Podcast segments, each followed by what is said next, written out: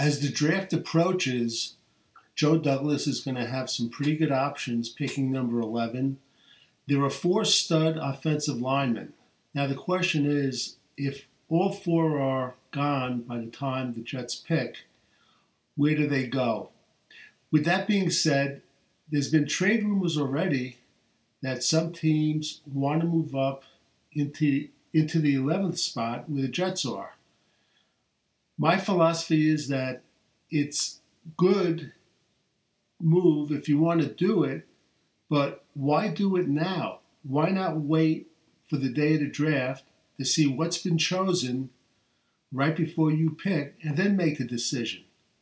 You should have different scenarios written out with the picks you want to get back, but to make a trade now, moving back in the draft for picks, does not make sense to me, not knowing where the draft is going.